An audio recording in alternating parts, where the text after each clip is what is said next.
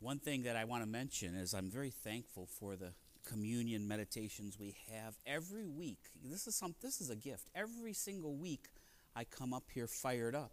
And every week I come up here either having borrowed something from the med or having thought about it said I just have to like last week I thought about it but I just couldn't pull it off but a couple weeks ago Tim made a statement you're never more loved than you are now and I used it right away because there's there's a connection here that I love I, I it, so these men we need to be thankful for what they do week after week and um, I really appreciate it um, and yes I am going to borrow from Tim Warwick in just a minute so do I have the copyright to do that all right thank you I'll pay you later. Join me in Galatians chapter 5. Galatians 5. We're in a series on the fruit of the Spirit. And I'm going to pick up pretty much where I left off a couple weeks ago. Pastor Eric introduced us to love and the, the overabundance of love in the Bible. It's just, I could spend all day just reading the emphasis on love in the Bible. It's, um, it's incredible. I want to talk today a little bit about how love works itself out in our lives, how God brings it to pass. You'll notice, first of all, and I'm going to return to what I um, started, but first I want to talk about this issue of love. I, I grew up and I was discipled by my society on love, and it was wrong, like most of us.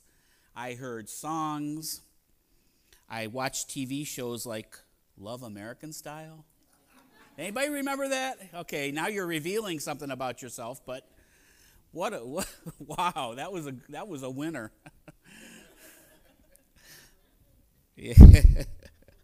I love I listen to all these songs on love. Um, love me do. P.S. I love you.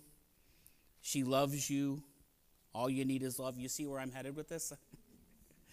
but I'm more diverse than just that. I also have a whole lot of love. All my love. Uh, love Street. Good Lovin'. Silly love songs. My love. I remember um, Love Hurts. Love Stinks. Somehow that one stuck with me. But one that always intrigued me was a song. It didn't have any great cultural significance, but it was Love is a Battlefield. And even as a non believer, I said, Yeah, that's interesting. Now, the concept there was if you're in romantic love, it's a battlefield. And often that's the case, you know, I get it. But the concept is love is a battlefield. And I thought about that old song and thought, Yes, indeed, it is, but not in the way that the song talks about. And that's what we want to recognize today. Love is indeed a battlefield. In fact, love is the weapon that fights off the old nature, the sinful nature. Let's talk about how the flesh, as again, as Tim talked from Romans, it's the same basic truth we're dealing with here. For the believer, the old man dies on the cross. When Jesus died and when we are in Christ, our old self dies. The flesh is crucified, but still fights. Let's look at verse 24 of, Gal- of Colossians, Galatians. Galatians chapter 5. Did I just name like three books that are the wrong ones? Okay. Galatians chapter 5. Starting verse 24. Those who belong to Christ Jesus have crucified the sinful nature with its passions and desires. Very important in that the flesh is crucified with Jesus Christ. But then, up earlier in the passage, right before we learn about the fruit of the Spirit, we read in verse 16 of chapter 5. I won't say the name of the book because I'll say the wrong book. Galatians, thank you, dear. So I say, Live by the Spirit, and you will not gratify the desires of the sinful nature. As I said, I'm used to saying flesh instead of sinful nature. I'll be probably using the word flesh. It, flesh does not mean body, it means the sinful nature. It means a part of us that rebels against God, that opposes God because we are fallen. For the sinful nature, verse 17, desires what is contrary to the Spirit, and the Spirit what is contrary to the sinful nature. They are in conflict with each other so that you do not do what you want. Now, I want to ask what gives? I thought that flesh, that sinful nature, was crucified. And now it says that the flesh wars against the Spirit. Does anybody have an answer? Yeah, I know you do, Mike, but. But there is an answer biblically that we want to look at. We want to look at the fact that the flesh is crucified. Here's the question Is crucifixion a fast or slow death? Is a person conscious or unconscious? Um, the flesh is crucified. The flesh is defeated. The flesh is dying. But the flesh is not dead, and the flesh is angry and wants to take as much of us out along the way as possible before it dies. So the picture we had painted for us was one that our flesh is crucified, okay? Dying, done, defeated, but yelling at us to try to stop us from manifesting the fruit of the Spirit. Today, what we're going to look at from the the most famous passage on love is how the flesh opposes the development of love in our lives. Last week, two weeks ago, excuse me, I read this from John Stott, and many of you commented how powerful it was. I agree. It talks about this battle. It says this Stott says, It is as if, having nailed our old nature to the cross, which is true, we have, we keep wistfully returning to the scene of its execution. We begin to fondle it, to caress it, to long for its release, even to try to take it down again from the cross. We need to learn to leave it there. When some jealous or proud or malicious or impure thought invades our mind, we must kick it out at once. It's fatal to begin to examine it and consider whether we are going to give into it or not. We've declared war on the flesh. We, are not going to resume negotiations. We've settled the issue for good. We are not going to reopen it. Listen to this. This is, Tim stated this in a different way. We have crucified the flesh. We are never going to draw the nails. The picture is keep those nails in the flesh that's on the cross. Do not revisit the scene. Do not start negotiating. Do not start debating the truth with the old flesh. It's dying, it's defeated. Now, with this going on, the flesh is crucified, but that makes sense of the battle that we have the flesh versus the spirit. And the flesh still fights. Let's talk about now the, the main chunk of our message is that the flesh fights against love. Today we're talking about love. We could do this with any one of the fruit of the Spirit. We're not going to, any part of the fruit of the Spirit. We're going to do this in love because of the love chapter we have, which gives us such a clear description. But love then fights the flesh. Love is the battlefield, love is the weapon. Love is war with the flesh and also the devil.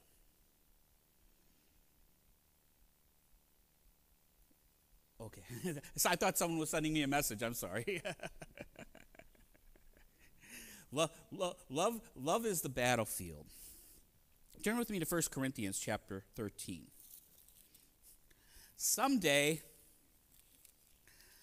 I want to do a series called Ruining 1 Corinthians 13. I want to I want to spend several weeks talking about the what it, what it's really about because we're so familiar with it and we have a context for it. And 1 Corinthians, it's easy to ruin because the context is so different. And the meaning is even so different sometimes than what we often conjure up when we think about it. But we don't have time for all that today.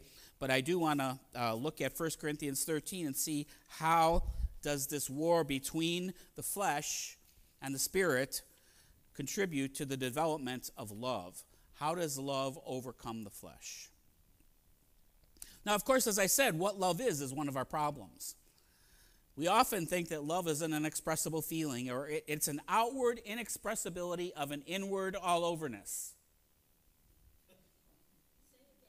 Groovy. It's an inexpress, outward inexpressibility of an inward all overness. It's when I get a feeling that I'm going to, it's when I feel that I'm going to get a feeling like a feeling I've never felt before. Something like that. well, love is not a feeling. Love may involve feelings, and love results in emotion. Sometimes love does not bring pleasant feelings. Sometimes love brings very unpleasant feelings. And that's what we miss. Love is a wonderful emotion. Love stinks. Sometimes love brings about an emotion and feelings that are not pleasant. Love is a relational backbone. It's not a fuzzy feeling, it's a backbone. It's a nerve center. It's how to see and treat people in a Christ like way. It's a lifestyle that involves choice. We trying to treat love like it's an uncontrollable passion. We fall in love. We fall in and out of love. There's another old song. Falling in and out of love. We can't control it. We don't choose. It's like if I went and fell off this, you know, accidentally fell off. That's love. You just fall. And then it you fall in love, you fall out of love. I don't control it. It just happens to me. That's not love. Love involves choice, love involves conduct. Okay? It, and here's one other thing that's very important love is not generic. What do I mean? I mean this this is not the Hallmark Channel.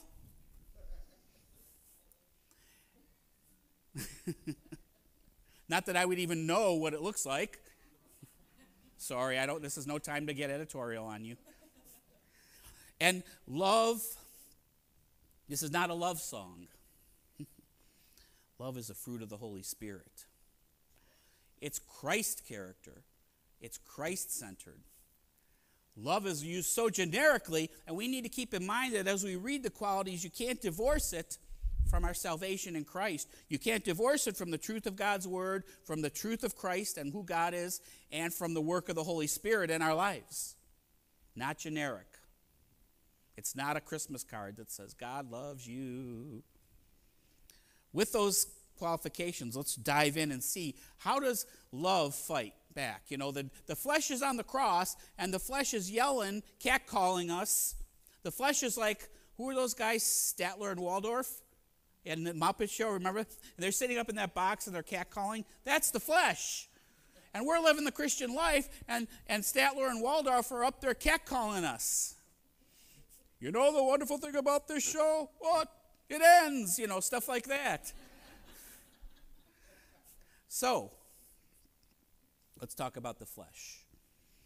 And then let's talk about love and how it fights the flesh. First of all, love fights indifference. We're starting in verse 4. Like I said, we're not doing the whole chapter just because we have to not do something. love is patient, love is kind.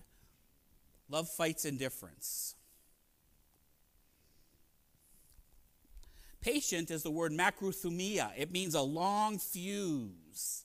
In other words, when someone's annoying, my fuse is long. I don't blow. Some have said it's a boiling point. And the boiling point of different substances is different. The boiling point of oil is much higher than the boiling point of water, for example. And he says, love has a very high boiling point. You'll know it when you endure injuries or annoyances without retaliation, and you keep enduring them. Love is patient. Love is kind, secondly. Love pays back annoyances with kindness. It's kind of like defense is the patience and offense is, is kindness. Keep loving. Don't quit because a person's hard to love. And then we show love. You know, temp- we're often tempted to say, I want to show some love to that person. No, I won't do that. No, do it. Because we're meant to show kindness. Love is kind. We don't all, we, of course, we all surrender to the flesh sometimes on this. No, I'm not projecting that any of us is perfect here. But the battle is to be patient and kind, and that is the first quality of love, to fight the indifference. Because the flesh speaks, fight back from, it, back from its defeated position on the cross and says, Don't tell that person they did a good job. That's how people get big heads. Nonsense. If they get big heads, that's a problem that's bigger than we can deal with. We have to do what's right. And, you know, if you know that the person is in that place, then okay, deal with it. But in general, we are called to encourage one another daily in Hebrews. We are told of the power of encouragement. Okay? So the flesh says, don't do it, don't do it. No, do it. Um, if you're kind to people, you'll be taken advantage of, which, by the way, is probably true.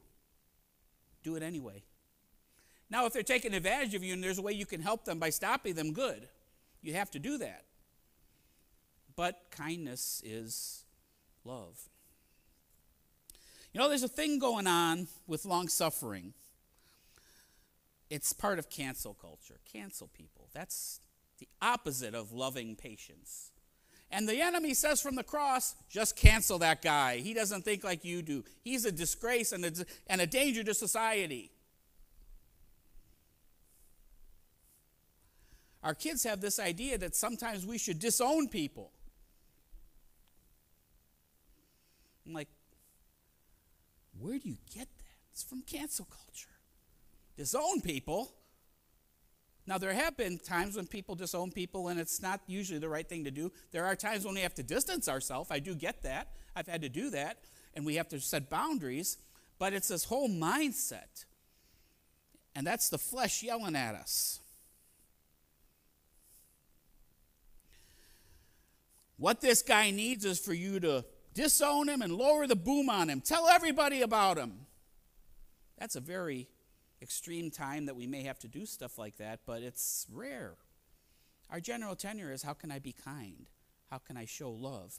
How can I encourage in the name of Christ? Okay, so love fights indifference rather than not caring, rather than saying, I'm not going to care about them, I'm just going to cancel them. Rather than saying, I'm not going to show kindness, I'm just going to hold back. They, they already know they're special. Oh, no, they don't. I've known people, enough people, and to know that we need encouragement. We need to be lifted up and built up. Okay, so so it's a be indifferent to people. And love says no.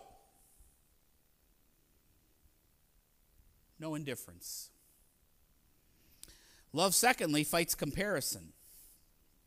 It says in the passage next in verse 4 it does not envy, it does not boast. This is comparison. And it's a big problem in our world, in our culture, in the church. I've seen so much destruction. When you compare yourself to others, when you walk in and say, How do I compare to this person? How do I come? Am I better than this person? Am I lower than this person? That person over there, oh, they're lower than me. Oh, that person, I'm not going near there because I know they think. Well, we do that, and we do that for a number of reasons. Someone's more spiritual, someone's on a higher social class, someone has more money, someone has different talents that we want. You, you name it, we compare ourselves. When you compare yourselves, you got two options boasting, pride, and envy. You either feel better than the other person and you're proud, or you feel less than the other person and you're envious. Right? Where else are you going to go? And none of that is love. And you can't even love when you're thinking that way. How could I love somebody if I'm comparing myself? I now feel superior to them. Well, I don't love them. If I feel inferior to them, how can I love them? I don't because I'm envious, I'm jealous. Okay, so love fights comparison. But of course, the flesh pitches in from its defeated position on the cross and says to you, Have you ever seen the house Mary lives in? she is loaded. You're smarter than her, too. Why does she have such a house? You should have that house. And all of a sudden, there's envy going. Why does he teach? He, you're a better Christian than him. You know the Bible just as well. In fact, in Corinth, this was a big issue. In 1 Corinthians 1, Paul writes to the same church, says, My brothers and sisters, some from Chloe's household have told, informed me there are quarrels among you. What I mean is this one of you says, I follow Paul. Another, I follow Apollos. Another, I follow Cephas. Still another, I follow Christ. They were each picking their teachers lining up behind them, and comparing and politicking. for who's the better teacher and the better leader. In verse chapter 3, it says, and it uses the same word flesh, you are still fleshly. Since there is jealousy and quarreling among you, are you not fleshly? Now, I grew up in the church. Here's a side note, put a parenthesis here. That worldly means you're out smoking and going to bars and doing big stuff like that. Paul says if you're quarreling among another, comparing one another, dividing yourselves, that's fleshly. It doesn't mean going to bars doesn't lead to fleshliness or whatever, but that's we always we always had the easy way out. I don't do those big things. I don't drink, smoke, chew, and go with girls that do. Well, no, but you're in a big you're in a big uh, turf war in the church, and that's what the Bible actually names as fleshly. Think about it. Are you not acting like mere humans? For one one says, I follow Paul, and another I follow Apollos. Are you not mere human beings? So, and of course, uh, the flesh. So, so when when the flesh yells out in its little sneaky voice, compare yourself to that person. See, you're concerned you need to grow, but compare yourself to that guy. He's he's a bozo Christian. You're better than him. Or when the flesh whispers in your ear, hey, get a load of this guy. He thinks he's hot stuff. You need to spread, a, spread something to, you know, take a little of the air out of him. Love says no. No comparing. Love fights comparison. Love, thirdly, fights self centeredness. Fights self centeredness. Love is not proud. It does not desire dishonor others. It is not self seeking. You know, love is not proud.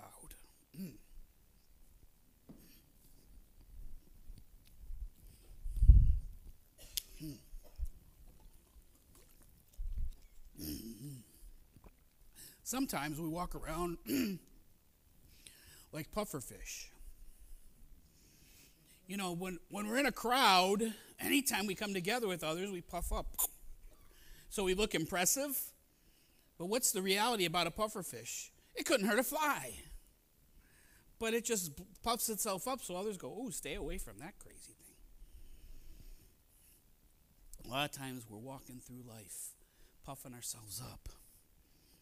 Notice it says, does not dishonor in other words, is not rude, does not dishonor others. Verse 5, the first phrase in verse 5. Not rude, courtesy, manners, respect. Not popular today. Manners are just being phony. No, they're not. They're loving people in little things. They're not imposing our obnoxiousness on other people. They're treating people kindly and special we're, by being courteous, by having manners. Right?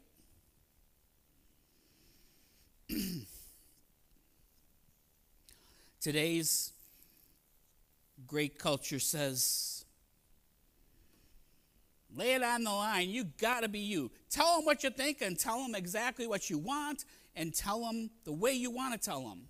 Use whatever words you want, whatever manner you tell them. That's what the flesh does. The flesh puts in its two twisted cents from its defeated position on the cross and says, Wear that fur coat. Show what you got because you'll be the envy of all the others in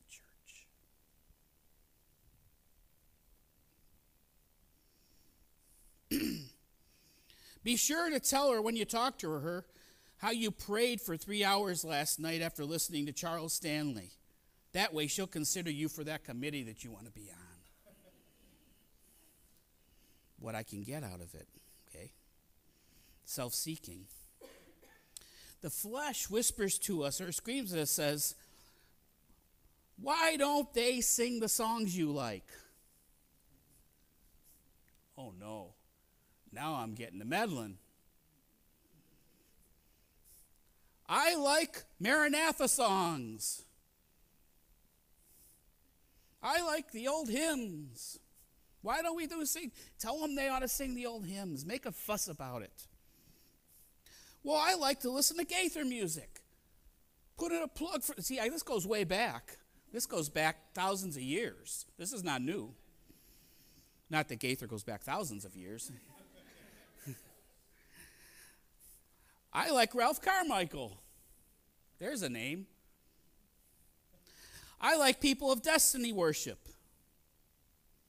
I like elevation worship. Now we're getting caught up. I like the vineyard songs. We need to put a fight for integrity, Hosanna. I like Tommy Walker. How about saying, Lord, what do you like? What will please the Lord, not me? See, love fights self centeredness. I'm not here to just fight for what I want. And we have overlooked that in so many ways in the church, just putting up with if somebody, you know, is always putting up a fuss about something, and we're, we just, I guess we don't know how to disciple one another when it comes to stuff like that. No, we need to be thinking about what pleases God and what builds up the body, what helps the person next to me, not just what pleases me. Okay? Because the flesh is going to say, please yourself. Think about what you like, think about what you want. Who cares what she wants? Because you've already determined that you're superior to her in the last category, right? So why would you care if you're a better Christian than her? Why would you care if she wants a different type of music? She doesn't know what she's talking about. It all works together, of course. I'm taking them individually, but they all come together. And if you've already decided you're not going to be kind, then what do you care anyway? And you're going to cancel her because she doesn't know what she's talking about. You know, she's a she's a Calvinist. Cancel her.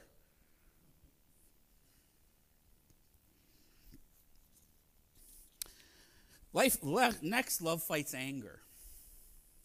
Love fights anger. Is not easily angered, it says, and does not keep record of wrongs, keep no record of wrongs. How to handle anger is a very key issue in the spiritual life, isn't it? And we see here, well, certainly it's an issue of love too. Now, anger itself is not a sin, and usually we say that right away. However, I usually feel not obligated to say that except when I'm going to make fun. No, I'm not going to make fun of it. That's not nice. But the reality about anger is it's not a sin itself. Sometimes it's right to be angry, but we almost always make it into a sin.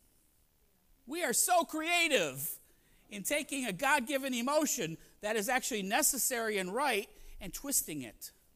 It's very rare that righteous indignation is real. It does happen, but it's rare because we get a hold of it and the flesh talks to us and we turn it. Notice how it's both sides, not easily angered, so we don't, we don't blow up in anger, but then it keeps no record of wrongs. We don't stuff it, store it up. Blow up or clam up and store up. Usually it all works together. Eventually, if we clam up and don't say anything that, about something that angers us or makes us or hurts us, and then we stuff it and we, we store it up, eventually we blow up. And we blow up, and the person's looking at us going, That was random. No, it's not. It's been going, it's been building for 10 years. It just looks random to you because you don't know the backstory. I didn't say anything. What are you talking about? I didn't say. So we need to deal with anger in a way that is honest and loving and kind. Literally, keeps no record as an accounting term. I, when I looked at that, I was shocked. It's the same word, Tim, when you talked about Romans 6.11. Reckon, count yourselves therefore dead to sin, dead unto sin and alive to God in Christ Jesus. It's that word here. You do not keep, reckon an account of wrongdoings. You don't have a ledger book of how people have hurt you. My wife, CJ, she hates when I talk about her. But she was once advised when we were in the premarital stage to keep a ledger of all the times that I have hurt that I hurt her. I'm absolutely stunned. It even it says the same thing here that that's what love doesn't do. and my goose would have been cooked. So, um, the flesh yells at us from its defeated position on the cross, tries to incite us not to forgive. Hang on to it. But don't say anything because people will think you're whiny. You know, we don't, we, we, what we do is we don't talk to each other about what bothers us, and then when we do, we blow up at each other. Is that, then it's really awkward and uncomfortable. I mean, but for some reason, the devil whispers it'll be too awkward. No, it'll be too awkward later. Right now, it might be awkward, but later it'll be too, too awkward. It'll be so awkward and public and humiliating and div- divisive and painful. Um, and today, of course, like I said, it, the thing is, be you, be you. You know, vomit all over them. The flesh says, that's what you do. You got to be you. The flesh, the, the, the love says no. Love fights wrong desires is next. Love does not delight in evil, but rejoices with the truth. Love does not delight in evil, but rejoices with the truth. Love does not delight in finding fault. Love does not delight in seeing the dirt on others, digging the dirt and slinging the dirt, slinging the mud. Dig the dirt, sling the mud. Love does not get a kick out of that. Right? Feeling better about my church by bad mouthing other churches. When somebody sins, I feel better about myself. And I may be saying, oh, that's so sad, but really we're like, oh, I never did that. Praise God, I'm good. Okay? Love does not delight in evil, does not delight in wrong, does not delight in Eric's embarrassment because I've been there. Don't be embarrassed. It's the most awesome sound on earth. And if you want to, and if Bailey wants to go at it, I will stop because that's the most precious sound there is, right? Yeah. And I love the fact that we agree with that in this church. That's what it should be.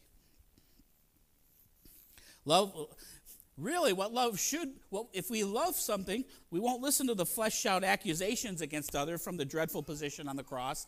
Look at what what's wrong with them. Look at what they do. Look at how they fail the Lord. Look at how they're unbiblical. Look at how they sin. But what we will do is we will look to see the good in others.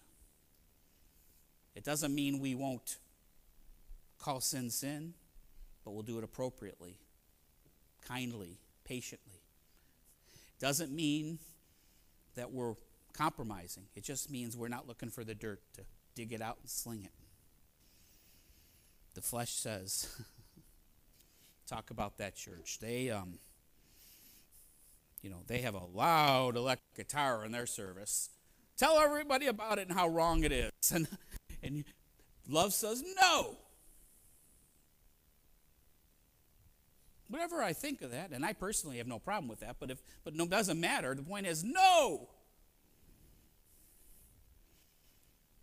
They have a good thing going in some of their stuff, and we need to talk. We need to build them up and talk them up and pray for them. Well, love fights cynicism. Here's the next one. Verse 7 it always protects, always trusts, always hopes, always perseveres. What a cynical society we live in. I'm seeing articles from that are secular that are talking about the terrible problem of cynicism. People just don't trust, people are bitter, people have no hope, and cynicism is almost cool. You know, to be cynical, to not take anything seriously, to make fun of everything, to sneer at everything. When you look at always protects, always trusts, always hopes, perseveres, the question is is God at work in the people you're looking at? Does God want to work? Does God love them? Are you a people visionary? Do you see somebody and you protect them instead of expose them because it won't help? It, it, all you'd be doing is violating the last one. You don't love them if you just delight in their evil and want to make it known, but rather you protect them. Let them grow, help them come forward. Always trusts, always hopes, always perseveres.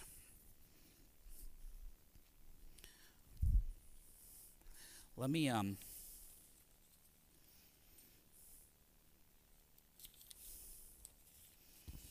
remind you that the person, every person you meet, God loves.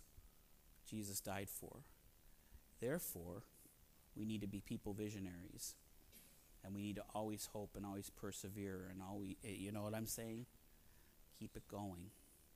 It's kind of like that there's been patience and then there's don't blow up at them and cancel them. There's a, that's another cancel culture and cynicism, and it all works together.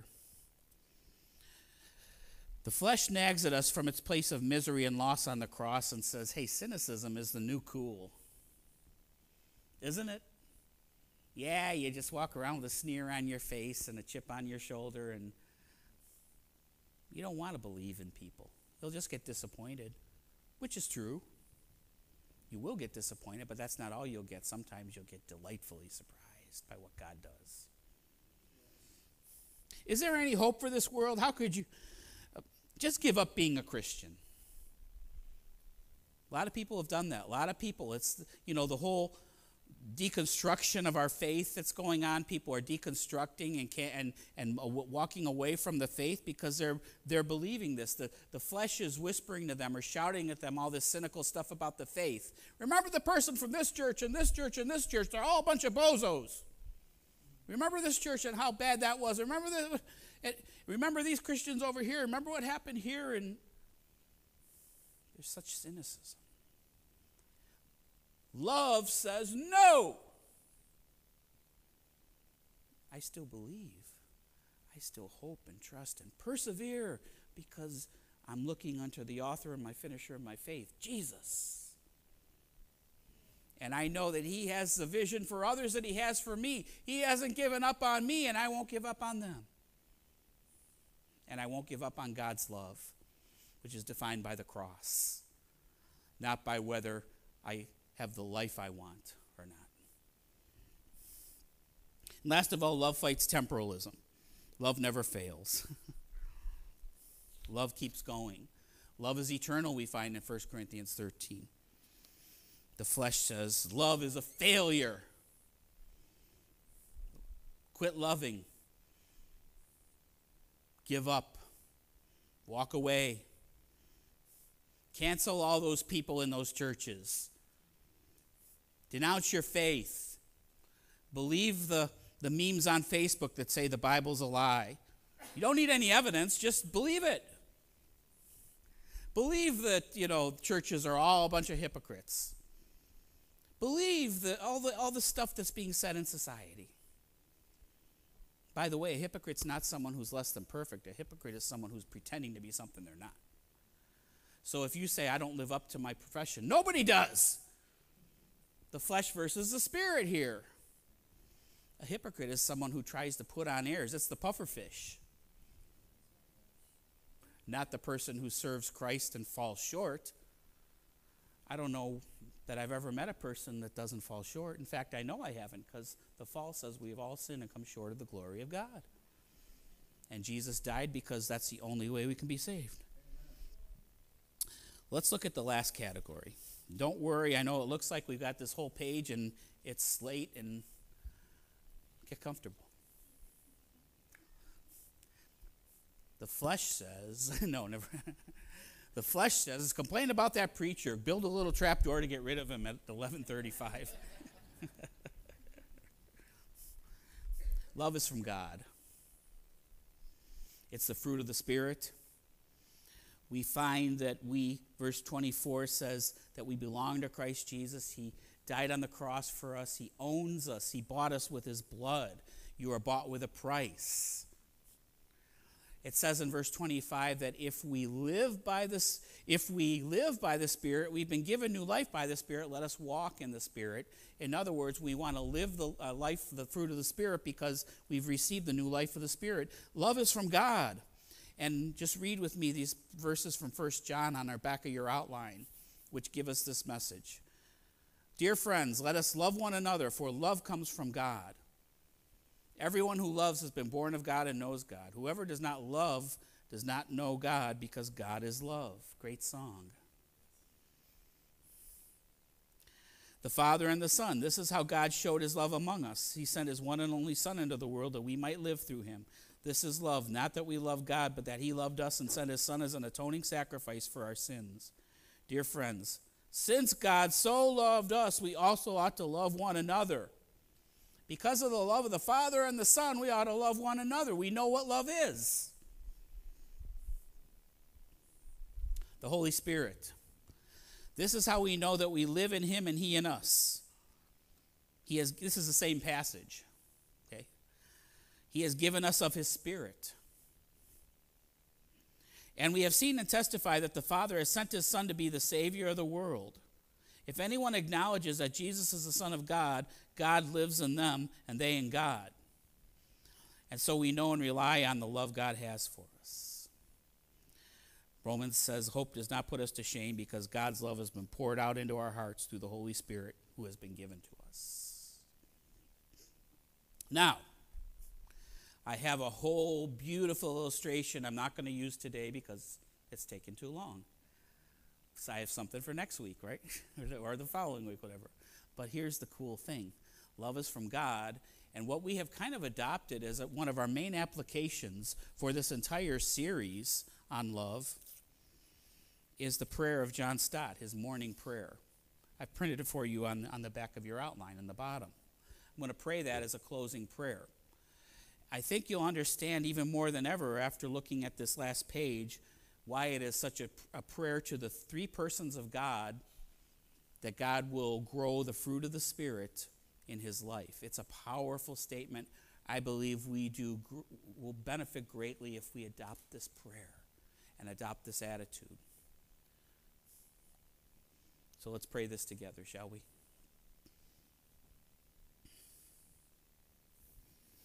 Good morning, Heavenly Father. Good morning, Lord Jesus. Good morning, Holy Spirit. Heavenly Father, I worship you as the creator and sustainer of the universe. Lord Jesus, I worship you, Savior and Lord of the world. Holy Spirit, I worship you, sanctifier of the people of God. Glory to the Father, and to the Son, and to the Holy Spirit.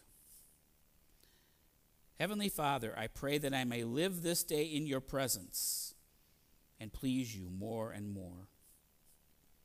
Lord Jesus, I pray that this day I might take up my cross and follow you.